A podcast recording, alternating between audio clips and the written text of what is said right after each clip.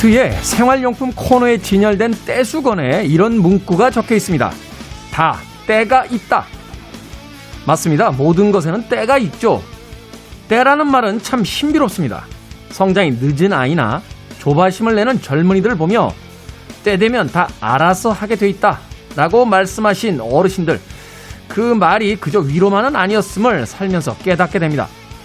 그런데 이 때라는 것이 과거형은 아닙니다.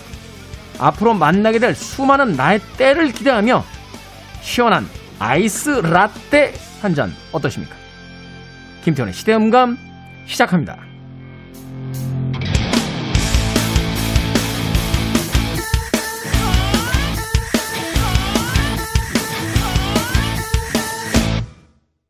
그래도 주말은 온다. 시대를 읽는 음악 감상의 시대음감 김태훈입니다.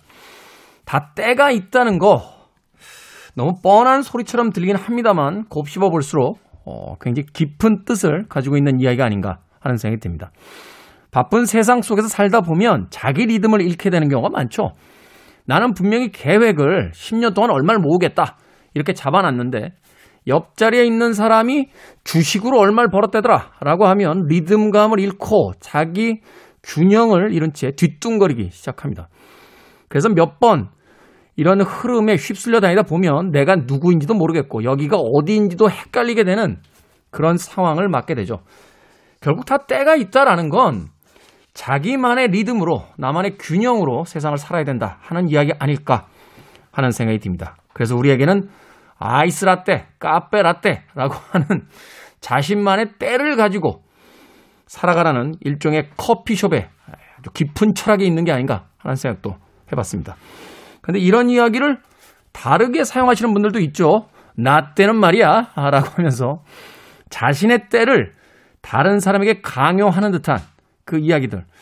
그 이야기를 별로 들을 필요가 없다라는 생각을 하게 되는 건 바로 나 때. 그것은 그 사람의 때지 나의 때는 아니라는 거 다시 한번 생각해 보게 됩니다. 자, 사실은 이 정보의 양이 너무 많고 그 정보의 양이 너무나 빠른 속도로 전달이 되면서 태평양 건너 누구는 뭘로 얼마를 벌었대더라. 현해탄 너머에 누구는 뭐뭐 뭐 해서 얼마나 크게 성공을 거뒀대더라. 또는 인스타그램만 들어가 봐도 페이스북만 들어가 봐도 내가 보지 못했던 신세계가 펼쳐지자 자신의 계획이 흐트러지게 되는 그런 정신없는 시대에 라떼라고 하는 음료수 한 잔은 바로 우리에게 시사하는 바가 크다라고 생각해 보게 됩니다. 하지만 저는 에스프레소를 좋아한다는 거. 아이스라떼의 계절이 돌아왔습니다. 이제 따뜻해지는 계절에 기분 좋게 주말 시작해보는 건 어떨까 하는 생각 듭니다. 자, 김태훈의 시대음감, 시대 이슈들 새로운 시선과 음악으로 풀어봅니다. 토요일과 일요일. 일라디오에서는 낮 2시 5분, 밤 10시 5분 하루 두 번 방송되고요. 한민족 방송에서는 낮 1시 10분 방송이 됩니다. 팟캐스트로는 언제 어디서든 함께 하실 수 있습니다. 자, 패기리가 노래합니다. 블랙 커피.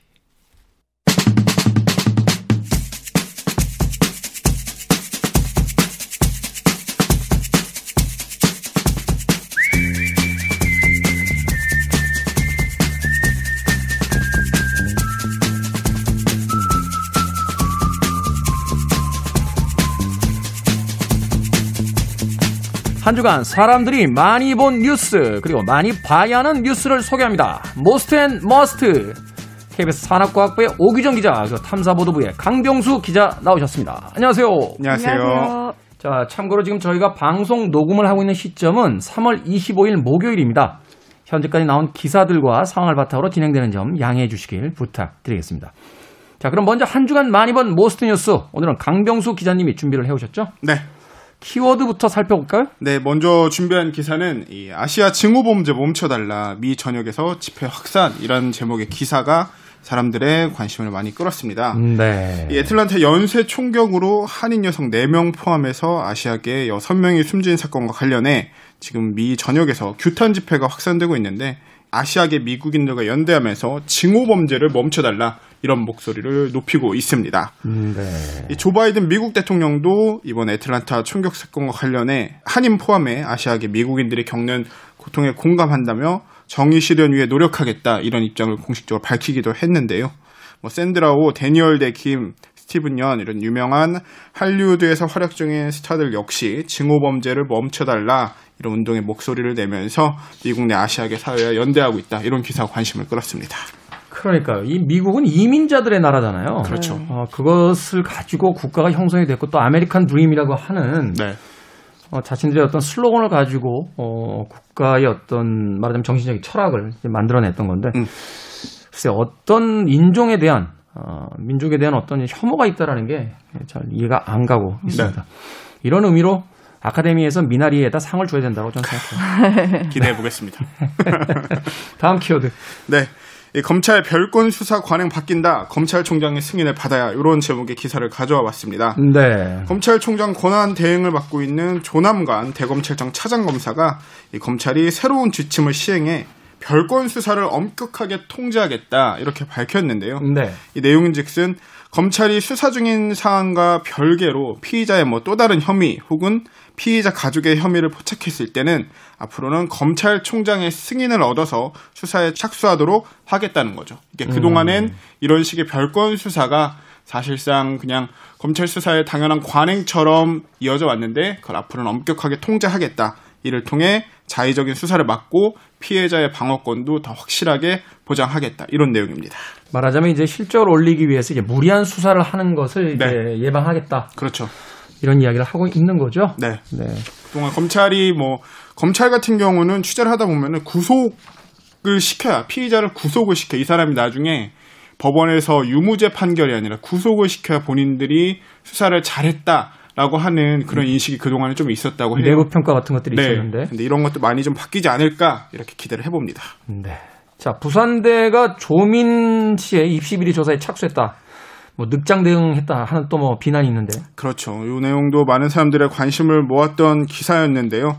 이 교육부가 만약에 이 조민 씨가 부정 입학에 해당할 경우에는 판결이 아닌 부산대 학칙만으로도 입학 취소가 가능하다고 본다. 이렇게 밝혀가지고 많은 사람들의 관심을 모았습니다. 부산대가 그동안엔 사실 이 법원의 최종 판결이 나올 때까지 결정을 유보하겠다 이런 입장을 좀 고수해 왔었는데 지난해 12월에 정경심 교수 입시 비리 등 혐의에서 이 법원이 조 씨가 부산대 의전원 합격을 위해 위조 서류를 낸 사실을 1심에서 인정을 했었거든요. 네. 이 내용을 두고 왜 그러면은 부산대가 어떤 조치를 취하지 않냐 이런 논란이 계속돼 오던 중에 이번에 교육부가 좀 공식적으로 입장을 밝힌 거라 과연 향후에 어떤 결과가 일어날지 좀 사람들의 주목을 좀 모았던 것 같습니다.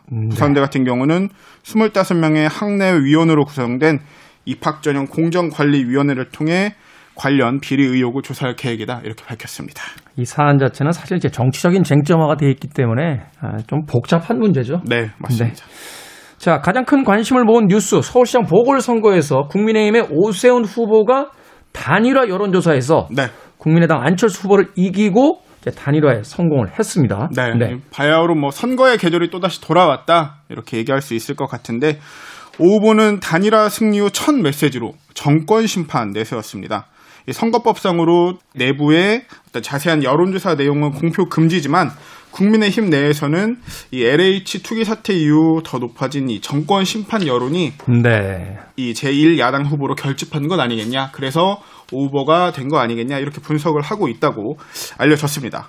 안 대표 같은 경우는 패배를 인정하고 하루 만에 오세훈 후보 캠프에 합류해 오 후보를 돕겠다. 이렇게 공식적으로 나섰지만 또 정치권 내부에서는 워낙 갈등이 좀 컸었잖아요. 단일화하는 그렇죠. 과정에서.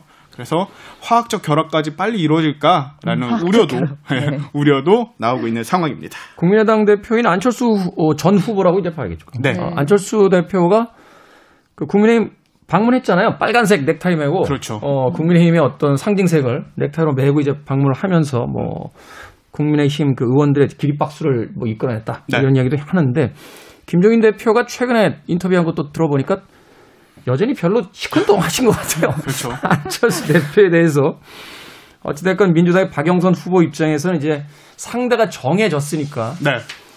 총력전을 펼치고 있는 뭐 그런 상황이지 않나 하는 맞습니다. 생각이 듭니다. 근데 또 양쪽에서 거의 폭로전으로만 어, 일관하고 있어서 또 이제 어떤 정책으로 차별화가 되어 있는지는 알 수가 없습니다. 좀 그런 부분들을 네. 남아있는 기간 동안 좀 국민들에게 어필해야 되지 않나? 그러니까 2주 동안 뭔가 그냥 설전이 아닌 좀 아, 이렇게 더 좋은 서울을 만들겠습니다. 두 후보 같은 경우는 서울을 만들겠습니다라는 걸 좀 상상할 수 있는 그런 2주가 됐으면 하는 바람입니다. 네. 부동산 시장 이야기 들어보니까 팔지도 않고 사지도 않고 지금 기다리고 있다고 어떤 시장이나 그 시장에 따라서 뭐 그런 이야기를 하기도 하더군요. 자, 이번에는 우리가 꼭 봐야 할 머스트 뉴스 오기정 기자님이 소개를 좀 해주죠. 네, 제목은요. 역사 왜곡 논란에 중국 소품까지 국내 드라마에 뿔났다라는 기사입니다. 네. 이게 최근 국내에서 방영되는 그 퓨전 사극 드라마가 있는데요. 네.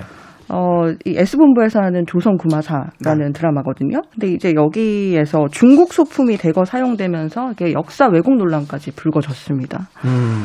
그러니까 문제의 장면은 뭐냐면 이 드라마는 퇴마를 하는 뭐 판타지 사극이라고 해야 되나요? 그런 장르인데 여기에 그 충녕대군, 그러니까 세종의 어린 시절이죠. 충녕대군이 기생집에서 이제 서역에서 온 구마사제한테 이 뭔가 음식을 대접하는데 월병과 중국식 만두, 그 다음에 피단이라고 해가지고 삭힌 오리알 중국에서 먹는 그 음식들을 막 대접하는 장면이 나와요. 네. 그리고 이제 거기 그 배경이 됐던 귀생집 자체의 인테리어도 중국풍으로 다 장식이 돼 있고 또 드라마 OST에 쓰인 악기도 중국 악기를 써서 이제 중국풍이 많이 나는데 이제 이게 사극인데 문화적으로 아쉽다라는 이제 비판을 많이 받고 있고 심지어 서경덕 성신여대 교수 가 SNS를 통해서 이게 이제 이미 중국 네티즌들은 웨이보를 통해서 당시 한국의 전형적인 모습이라면서 이 드라마 장면을 오고하고 있고 이 최근에 또 중국이 한복이나 김치, 판소리 이런 걸 자기의 문화라고 주장하는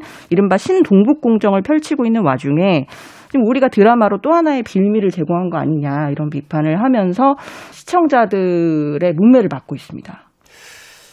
이제 역사 왜곡에 대한 이야기들이 이제 나오고 있는데 사실 이제 역사를 소재로 한 드라마나 영화들이 다 역사를 그대로 반영하는 건 아니거든요. 근데 네. 헐리우드에서도 이제 대표적인 감독인 쿠엔틴 타란티노 같은 경우 그 마스타즈 같은 영화를 보면 히틀러가 벙커에서 자살한 것으로 안 나오고 극장에서 이제 폭발로 죽어요. 음. 그러니까 누구나 다 아는 서양의 역사인데 음. 이걸 완전히 바꿔놨단 말이죠. 네. 그 장면에 오히려 영화 팬들이 열광했던 것은 음, 그런 왜곡의 당위성이 있었어요. 그러니까 음. 2차 세계대전의 가장 큰 원흉인 히틀러를 현실에서 진짜 역사 속에서처럼 그렇게 잔잔하게 보내지 않겠다. 음. 음, 음, 음, 말하자면 음. 어떤 통쾌함을 선사하면서 음, 의도적으로 의도적으로 만들어진. 영화적 어떤 판타지를 보여주겠다라고 네. 했기 때문에 영화 팬들이 열광했던 거거든요. 네. 역사적인 사건과 어떤 상황들을 바꾼다라고 하면 거기에 대한 당위가 있어야 되지 않겠어요? 그쵸. 왜 네. 그럴 수밖에 없는가를 시- 시청자들에게 설득해야 되는데 음. 단지 이국적인 풍이다. 음. 뭐 이런 쪽의 이야기를 가지고 어, 이런 식의 어떤 위험한 시도들을 한다는 건좀 네. 생각해봐야 되지 않나 하는 생각이 드네요. 네. 그리고 지금 상황이 굉장히 안 좋은 게 이 동북공정이 이제 과거에 고구려 발해를 이제 중국 국경에서 일어난 역사기 때문에 중국의 역사다라는 주장으로 끌어들이는 프로젝트를 중국이 펼쳤었잖아요. 근데 그 일환으로 해서 지금 중국 젊은 층들 중심으로 이제 한국에 있는 문화가 결국은 이제 중국에서 그 발생한 것이다라는 주장을 하면서 한복도 이제 한푸다 라고 해서 한푸 부흥 운동이 확산하고 있다고 하고 또 심지어 얼마 전에는 그 손흥민 선수도 가계도를 따져봤더니 중국인이더라라고 주장을 하면서 이게 가계- 중국 국가대표팀으로 가계도를 어, 어떻게 따진. 거예요? 우리도 못 따지는 가게들을 어떻게 따지는 거예요? 보학을 배운 건가요? 중국 손오공의 손씨다 뭐 이렇게 주장을 또 하기도 했었거든요. 근데 손오공의 손씨. 그러니까 이 정도로 중국에서 그 말하자면 어 신동북공정, 그러니까 문화에 대해서 자기의 역사로 편입시키려는 어떤 움직임이 있는 상황에서 이런 드라마가 나온 게 굉장히 아쉽다는 평을 많이 받았습니다. 이게 논란이 되면서 청와대 국민청원 게시판에 방송을 취소해달라는 청원까지 등장했고요. 여론이 이제 너무 안 좋아지면서 기업들도 다 광고를 철회하기로 결정했었거든요. 그리고 또 출연한 배우들에 대한 비판도 거세게 일었었는데요. 결국 방송사가 드라마 방영을 아예 취소하기로 결정했습니다. 이게 이제 국내의 방송을 중단을 하고 그러면 해외에서 드라마를 유통하는 거 아니냐 이런 우려도 나왔는데요. 제작사는 이 지금 진행하고 있는 해외 판권권과 관련해서는 다 계약 해지 수순을 밟고 있다고 밝히기도 했습니다. 역사 왜곡 논란이 가끔 생겼었지만 이런 논란으로 드라마가 폐지되는 거는 처음 있는 일입니다. 뭐 듣기로는 이제 이 드라마가 뭐 중국 자본이 들어와 있는 건 아니다. 뭐 이렇게 네. 해명을 했던 걸로 알고 있는데 어, 이것이 동북 공정에서 이용될 수도 있다 또는 그 우리나라 문화를 왜곡시킬 수도 있다라는 걸 한 번쯤 더 생각했어야 되는데 네. 여기에 대해서는 좀 다 같이 깊은 고민을 좀 해봐야 되는 시점이다라는 생각 해보게 되는군요. 네. 자 끝났습니까? 네, 끝났습니다.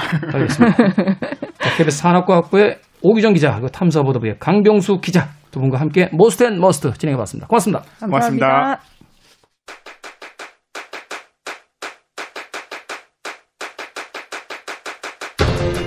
그래도 주말은 온다. 김태원의 시대 음감.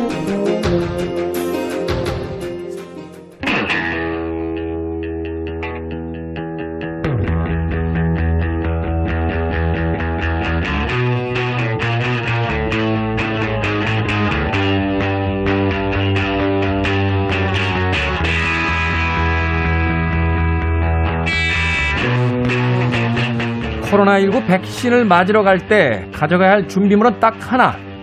신분증만 챙기면 됩니다. 근데 얼마 전에요. 백신 접종소에 첼로를 들고 가서 연주했던 첼리스트 요요마의 이야기가 세계인들의 마음을 따뜻하게 했죠. 음악의 감동은 언제나 우리를 치유합니다. 우리 시대의 음악 이야기, 시간을 달리는 음악.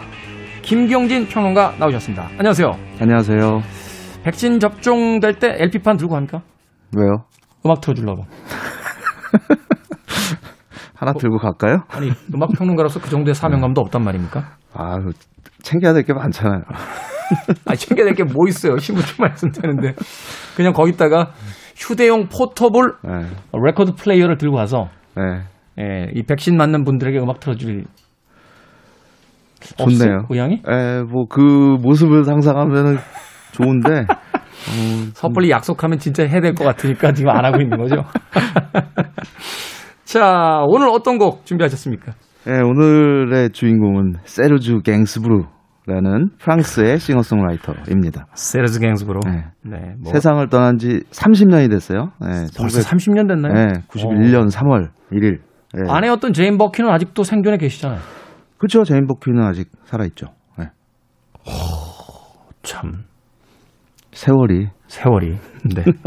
세르주 갱스부르라고 하면 이제 프랑스의 아티스트긴 한데 어, 유럽 전체에 뭐 영향을 주었고 또 팝 음악 듣는 사람들에게도 그 한 번쯤은 이제 거론되는 그렇죠. 그런 뮤지션이잖아요. 그러니까 보통 이제 그 외국어, 그러니까 영어를 쓰는 영국이나 미국의 입장에서, 그러니까 대중음악의 중심지의 입장에서 보면 외국어를 로 노래하는 어 가수들이 유명해지기가 쉽지가 않거든요. 그렇죠. 러니까뭐 최근에 이제 우리나라 케이팝이 유세를 떨치고 있지만 시대가 변했으니까. 네. 근데 어쨌든 그 수십 년 전부터 미국 사람들에게 또 영국 사람들에게 가장 유명한 외국 가수가 누구냐 한다면 많은 사람들이 갱스브루라는 이름을 얘기했을 겁니다. 세르즈 갱즈브루. 네. 그런 정도로 좀그 대중음악 전반에 걸쳐서 영향을 끼쳤던 인물이에요. 그러니까 네. 특히 90년대 그 일본의 예를 들어서 소위 그 시부야계라고 불렸던 시부야 케. 예, 시부야 뭐뭐 네. 이렇게 불렸던 그 뭔가 말랑말랑하고 감성적이고 좀 이런 스타일의 음악 이 뿌리를 거슬러 올라가 보면 갱스부르가 자리하고 있습니다. 사실 이제 French pop도 그 여러 가지 요소 중에 하나로서 들어갔잖아요. 시부야 그렇죠. 케 음악에. 그렇죠. 네. 예, 예. 그리고 그 세르주 갱스부르가 1978년에 자메이카에 가서 레게 앨범을 녹음을 한 적이 있어요. 네. 그래서 그 밥 말리와 함께 활동했던 그 세션들과 함께 스튜디오에 가서 녹음을 하는데 처음에는 이 뮤지션들이 그냥 시큰둥했다는 거죠. 어디 뭐 저 프랑스에서 뭐 이상한 사람 하나 와서 뭐 하나보다 그 정도였는데 외모도 약간 좀 그냥 표현이 좀 그렇긴 합니다만 흔히 보실 수 있는 분처럼 생기셨잖아요. 그렇죠. 그냥 뭐 약간 또 출근하고 좀 패션도 약간 추레하시고. 그렇죠. 네. 예. 근데 이 사람이 주댐 모아농 플리라는 노래를 만들고 노래한 그 주인공이다라는 사실을 알고 바짝 엎드렸다는 거예요. 그 자마이카에서도 프랑스의 난다긴다 예, 아티스트들이 예, 60년대에 발표했던 그 노래를 사람들이 알고 있었다는 거죠. 그리고 심지어 좋아했었다는. 어. 네.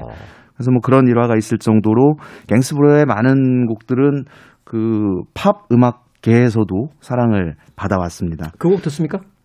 아, 이 곡이 그 아시겠지만 이 방송에서 어 플레이를 하기에는 좀 모호한 구석이 있어서 야하죠. 궁금하신 분은 어, 유튜브에서 검색해서 들어보시면 될 것 같고요. 그러니까 그런 좋은 곡은 네. 이제 김경희 평론 혼자 듣겠다는 거죠.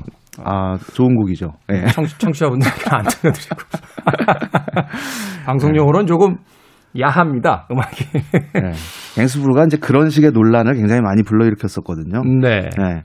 그 주댐무 마농뿔리라는 곡은 제목이 참 독특해요. 그러니까 영어로 치자면 영어로 하자면 I love you, me neither 이러는 거예요. 음, me too라고 해야 되는데 그렇죠. 예. 사랑해 나는 아니야. 굉장히 그 독특한 이게 어디서 그 따온 제목이냐 이 제목을 어디서 영감을 얻었냐면 그 살바도르 달리 화가 스페인의 화가죠. 네. 달리가 이런 말을 한 적이 있어요. 어, 피카소는 스페인 사람이다. 나도 그렇다. 피카소는 천재다. 나도 그렇다. 피카소는 세계적으로 유명하다. 나도 그렇다. 피카소는 공산주의자다. 난 아니다. 이런 음. 말한 적이 있습니다. 그래서 여기에서 어 난리 아, 났네요. 나도 아니 나는 아니야. 그래서 그 어쨌든 사랑 노래이긴 한데 약간 한 번 꼬아서 어 이런 표현을 그래서 그 오랜 그 영혼의 파트너였던 제인 버킨과 함께 이 노래를 부름으로써 어 세계적으로 이름을 알리게 되는데 뭐 말씀드렸던 것처럼 이 노래는 어 혼자 들어보시길 권해드리고요. 네. 어 먼저 준비한 곡은 사람 많은 데서 들으시면 안 됩니다. 네. 네. 제인 버킨이 노래한 곡입니다. 1978년에 Ex-fan des sixties라는 곡이에요. 제목이 이 곡도 제목이 재밌어요. 어 60년대의 옛 팬. 그러니까 60년대 옛 펜. 이게 78년에 발표됐던 작품인데 거의 이제 이 시점으로 치자면 한 10년 전쯤에 전 세계 음악계 또 그 문화계를 휩쓸고 또 많은 젊은이들에게 큰 영향력을 행사했던 인물들의 이름이 쭉 나열이 됩니다. 그래서 그 소위 이제 우리가 그 3J라고 하는 사람들, 지미 핸드릭스, 짐 모리슨, 제니스 조플린 이렇게 일찍 세상을 떠난 아티스트들을 비롯해서 제임스 딘도 나오고 예, 비틀즈 멤버들의 이름들도 나오고, 그러니까 60년대를 그리워하는 마음으로 갱스브루가 이제 작곡 작사를 하고 제인 버킨이 노래한 그 특유의 그 속삭이는 듯한 목소리로 어, 펼쳐지는 곡입니다. 마치 78년에 와서 이제 60년대 그 68혁명과 69년대 우드스탁을 그리워하는 듯한 그렇죠. 음, 그런 어떤 애잔한 향수가 이제 담겨져 있는 곡인데 제인 버킨, 세르주 갱스부르의 아내죠. 결혼을 한 적은 없고 음. 한 10여 년 동안 이제 함께 살면서 어 여러 그 걸작 그 음악적으로 어 멋진 작품들을 많이 남겼던 그런 파트너였던 거죠. 사실 세르주 갱스부르 그런 면에서 참 놀라워요. 그 프랑스의 그 까뜨린 드뇌브 같은 네. 대표적인 여성 가수들 또 여자 배우들 그렇죠. 어, 거의 그 모두 솔로 앨범 작업을 해주고 나서 그러게요. 그리고 이제 영문이 나오고 그렇죠. 네, 네. 제인 그- 버킨은 사실 영국 그 배우잖아요. 그렇죠. 그 원래 그 제인 버킨이 처음 결혼했던 사람이 존 베리라는 작곡가예요. 존 베리 하면은 뭐 Out of Africa의 영화 음악 또 그 유명한 그 007 시리즈의 영화 음악을 담당했던 인물인데 근데 어, 뭐 20대 그 초반에 결혼했다가 결혼 생활이 오래 가진 못하고 프랑스로 건너와서 이제 그 갱스브루와 영화 작업을 하면서 어, 함께 이제 음. 그 사랑에 빠지게 되는 거죠. 네, 그래서 이제 한 80년대 초반까지 그 관계를 이어갑니다. 음, 그렇군요. 뭐 제인 버킨과 세르주 갱스부르에 대한 재밌는 일화들은 많습니다만 방송용이 아니라서 네. 제인 버킨의 음성으로 노래를 듣도록 하겠습니다. Ex fan des 60s 제인 버킨입니다. 1960년대를 추억하고 있습니다. 60년대의 대중문화의 스타들 지미 핸드릭스, 제니스 조플린, 에디 코크란, 버디 홀리, 엘비스 뭐, 다 이름이 나오고 있죠. 네. 제인 버킨의 곡 Ex fan des 60s 네, 세르주 갱스부르의 작곡으로 어, 들으셨습니다. 네. 세르주 갱스부르 묘지에 가보셨죠? 가봤죠. 그러니까 몽파르나스 몽파르나스. 위치해 있는. 예. 저도 가봤다고 이야기 들었네. 아 그러셨어요? 이제 세르스 갱스부르 사실 이제 몽파르나스 그 묘지에 가는 분들은 되게 많은데 파리에서 네. 대부분이 이제 뭐 저 사르트르라든지 그렇죠. 뭐 이런 이제 유명 인사들 가잖아요. 예. 세르스 갱스부르에 가는 거는 몇몇 안 되는 거예요.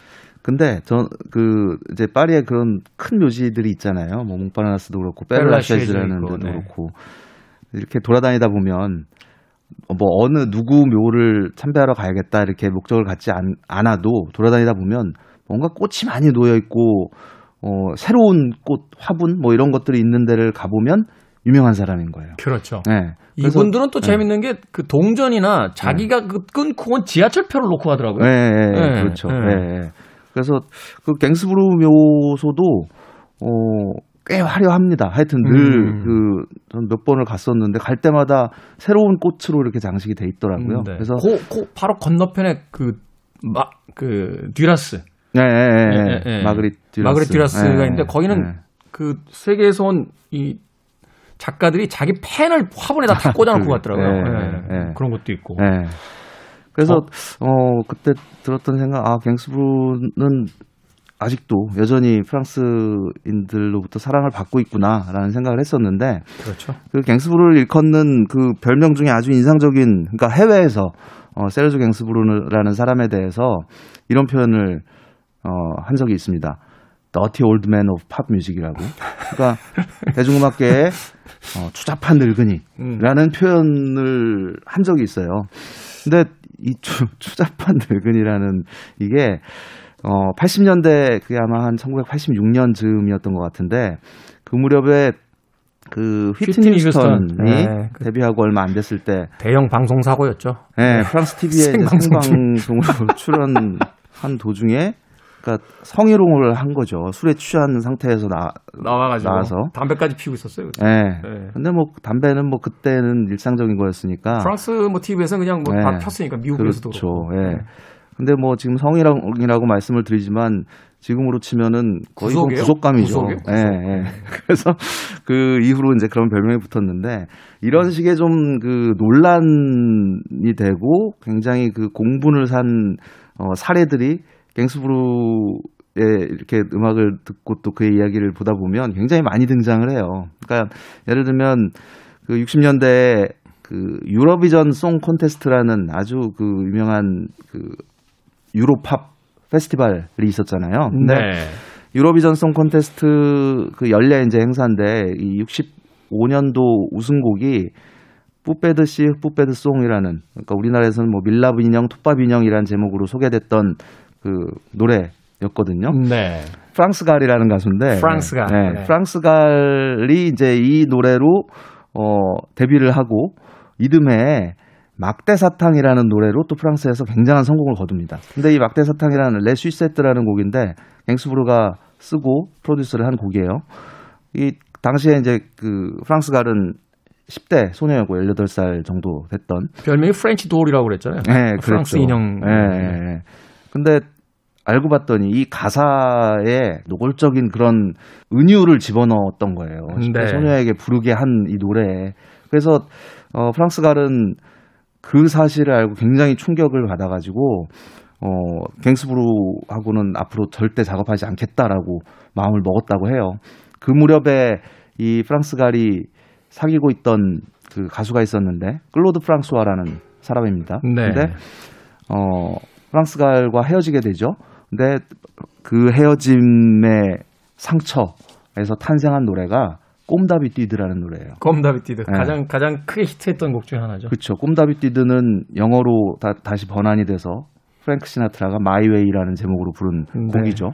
어쨌든 프랭, 어, 프랑스 갈이 당시에 갱스부르 때문에 충격을 받고 어, 클로드 프랑스와와 헤어지고 그리고 그러니까 그 헤어지게 된 이유 중에 하나가 왜 나한테 이런 얘기 안 해줬냐 음. 라는 게 있었다고 하는 거죠. 그래서 그 My Way까지 이어지는 그런 이야기도 있고 계보를 쫓아가다 보면 게 중간 중간에 이제 걸리잖아요. 재밌는 것들이 많이 있죠. 음, 네.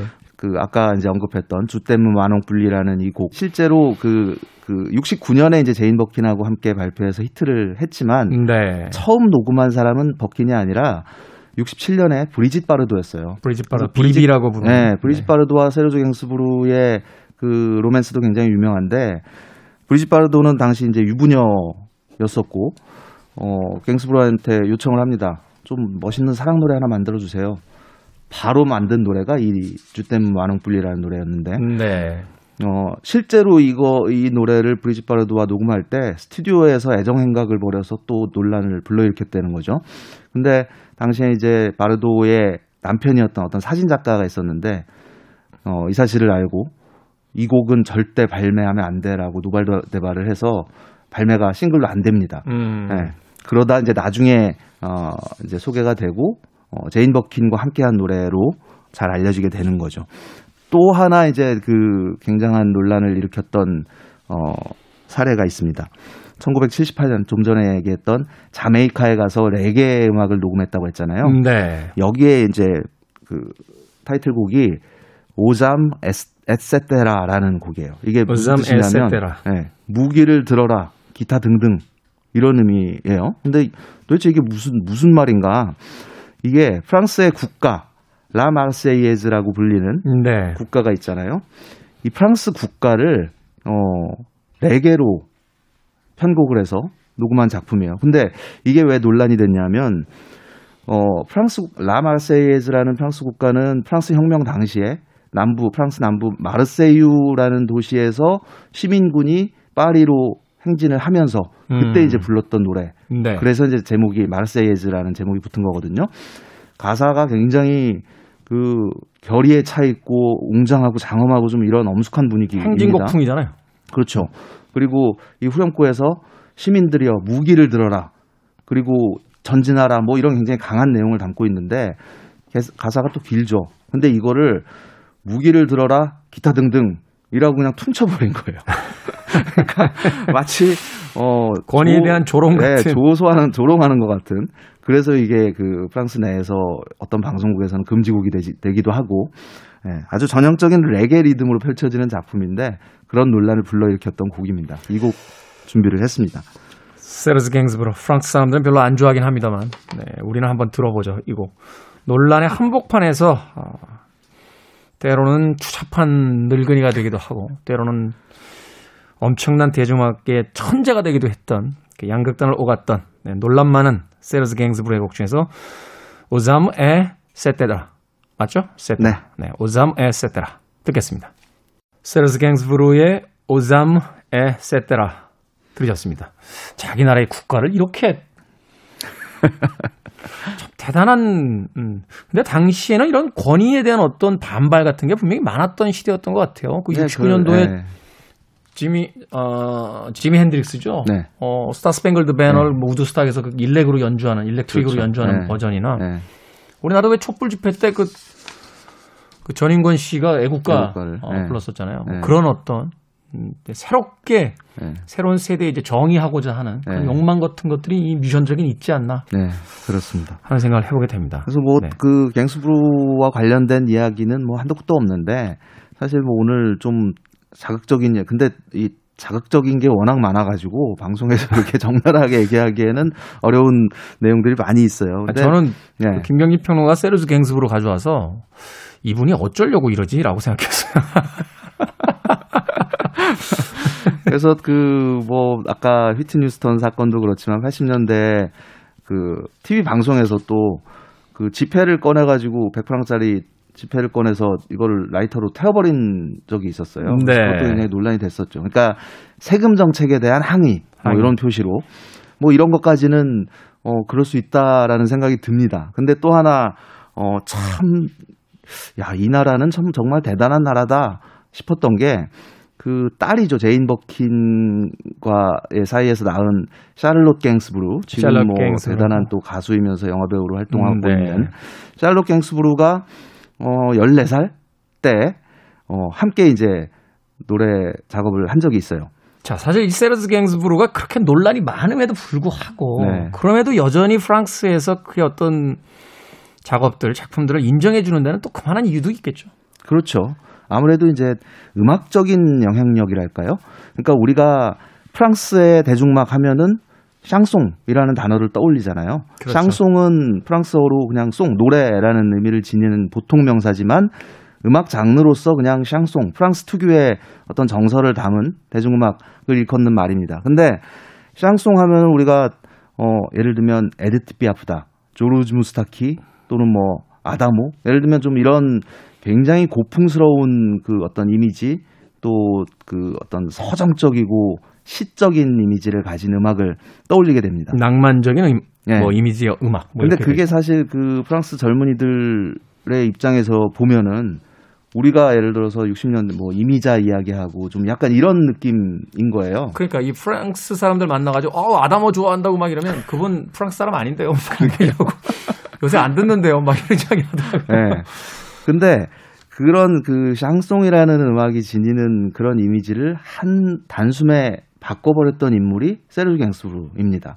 그러니까 어 French pop이라는 그 단어 용어를 더 보편적으로 쓰이게 했던 인물이고 그 음. 의미는 기존의 좀 그 고풍스럽고 예스러운 분위기가 아니라 보다 세련되고 또 새로운 실험까지 추가를 한 그러면서 그 가사는 프랑스어의 어떤 묘미를 굉장히 잘 살린 이런 아주 멋있는 멋스러운 음악을 어, 대중화를 시킨 어, 주인공이 바로 세르주 갱스부르이기 때문에 어떤 음악적인 영향력 그 존경심을 가지고 있는 것 같아요. 그러네요. 세르주 갱스부르 음악을 이야기할 때 우리가 샹송이라고 안 하잖아요. 그렇죠. 어, French pop이라고 이제 이야기하게 되는데 네. 말하자면 어, 고루한 틀에 갇혀 있었던 프랑스의 샹송 음악을 젊은이들의 음악인 대중적 음악으로 이제 바꿔냈던 그렇습니다. 그런 인물 중에 하나가 세르스 갱스부르였다. 이해가 되네요. 네. 오늘 끝곡은 어떤 곡입니까? 예. 아주 유명한 곡이죠. 이거 이거 누가 불렀는지 제목이 뭔지는 몰라도 전주가 나오는 순간 어, 아, 이거 하실 분들이 많을 거라고 생각을 해요. 왜이 곡을 KBS에서 틉니까? 이거 다른 방송사 프로그램 시그널 아니었나요? 아, 그런가요? 네. 네, 김경진 씨 참 참 눈치가 없어요. 이자벨 아자니의 노래 인데 이자벨 아자니도 프랑스에서 정말 내로라는 여배우 중에 한 명이잖아요. 그렇죠. 정말 그 아름다운 배우. 1983년에 이자벨 아자니와 함께 작업한 앨범의 어, 오하이오라는 곡입니다. 정말 친숙한 멜로디. 그러니까 적어도 다른 부분도 그렇지만 이 멜로디 메이킹이라는 측면에서 갱스브루의 작곡가로서의 역량은 아, 정말 엄지 손가락 척 하지 않을 수가 없습니다. 괴팍한 천재의 전형을 네. 보여줬던 네, 그런 그렇습니다. 인물. 이사벨 라자니의 오하이오 세르스 갱스부르의 곡으로 띄워드리면서 김경진 평론가와는 작별 인사하겠습니다. 고맙습니다. 네, 고맙습니다. 저도 인사드리겠습니다. 지금까지 시대음감의 김태훈이었습니다. 고맙습니다.